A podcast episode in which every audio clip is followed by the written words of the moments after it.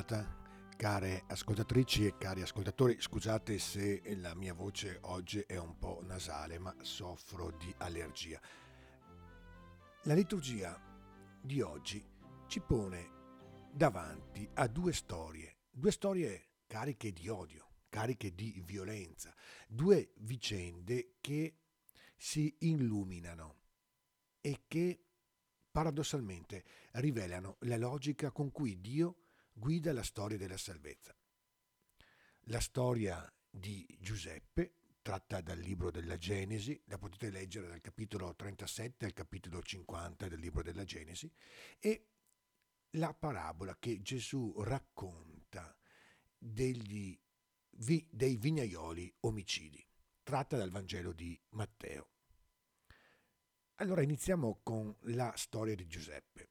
Giuseppe il Signore dei sogni, così viene definito in Genesi 37, versetto 19. Così lo chiamavano i fratelli. Ebbene, potrebbe sembrare la vicenda di una incapacità ad accettare la diversità, una storia di invidie, gelosie familiari, che si trasformano in quella incomunicabilità che impedisce ogni tipo di fraternità. I fratelli di Giuseppe, ci narra la storia, vedendo che il loro padre amava lui più di tutti i suoi figli, lo odiavano e non riuscivano a parlargli in modo amichevole. In questo clima di, gel- di, gelosia e di odio matura la decisione di uccidere questo fratello così singolare, così particolare.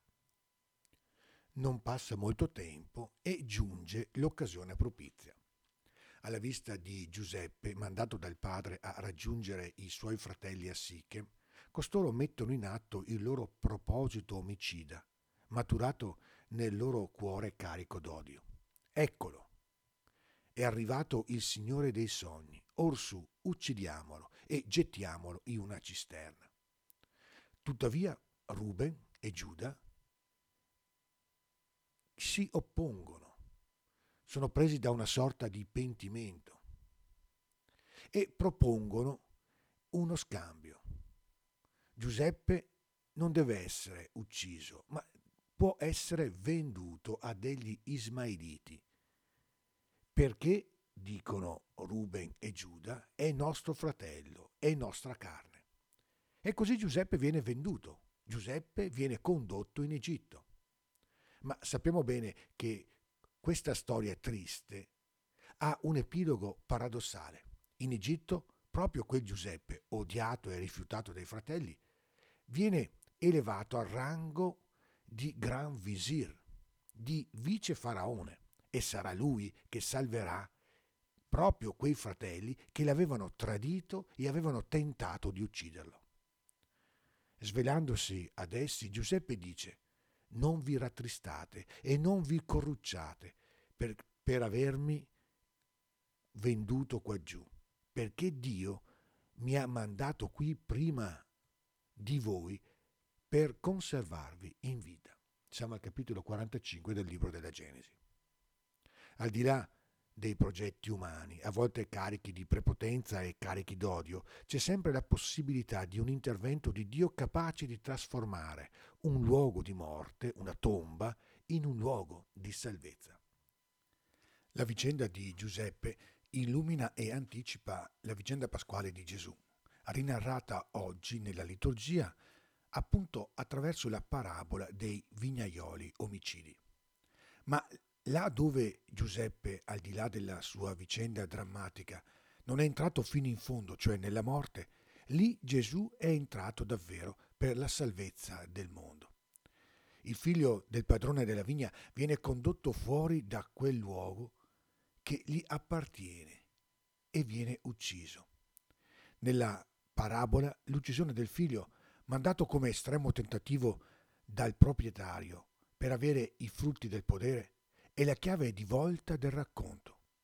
Gesù, narrando questa parabola, a un uditorio ben preciso, si stava rivolgendo ai capi dei sacerdoti e agli anziani del popolo, ha inteso preannunciare la sua fine tragica, raffigurando nel figlio ucciso il suo stesso destino. La parabola svela discretamente il mistero della persona di Gesù e della sua missione. Agli occhi degli uomini la vicenda di Gesù appare chiaramente un fallimento, è un messia di morte, non di salvezza. Ma questo messia crocifisso, rifiutato, scartato, è stato mirabilmente glorificato da Dio nella risurrezione. E Gesù cita il Salmo 117, con il quale rilegge la drammatica vicenda dentro la parabola di quel figlio ucciso e la rilegge dal punto di vista di Dio. Dice così il Salmo 117 o 118.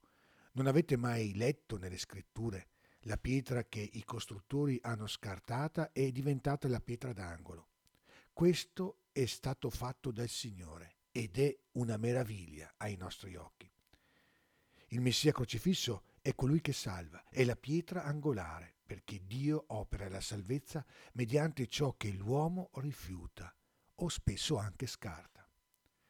Solo se abbiamo il coraggio di entrare anche noi in questa logica, in questo spazio, a volte certamente doloroso, segnato dal fallimento, ma capace di rivelarci la follia, una follia d'amore di Dio, sapremo guardare la storia così piena di ferite e di assurdità, con lo sguardo di compassione, con lo sguardo di speranza, accettando di essere condotti anche noi fuori della città per partecipare nei modi e nei tempi che ci saranno chiesti al mistero della croce di Gesù, quella morte scandalosa che sana le ferite del male e diventa intercessione continua nel cuore pulsante del mondo. E ancora una volta potremmo dire, sempre col Salmo 117 o 118, questo versetto, il 23. Questo è stato fatto dal Signore, una meraviglia ai nostri occhi. Buona giornata e ogni bene nel Signore.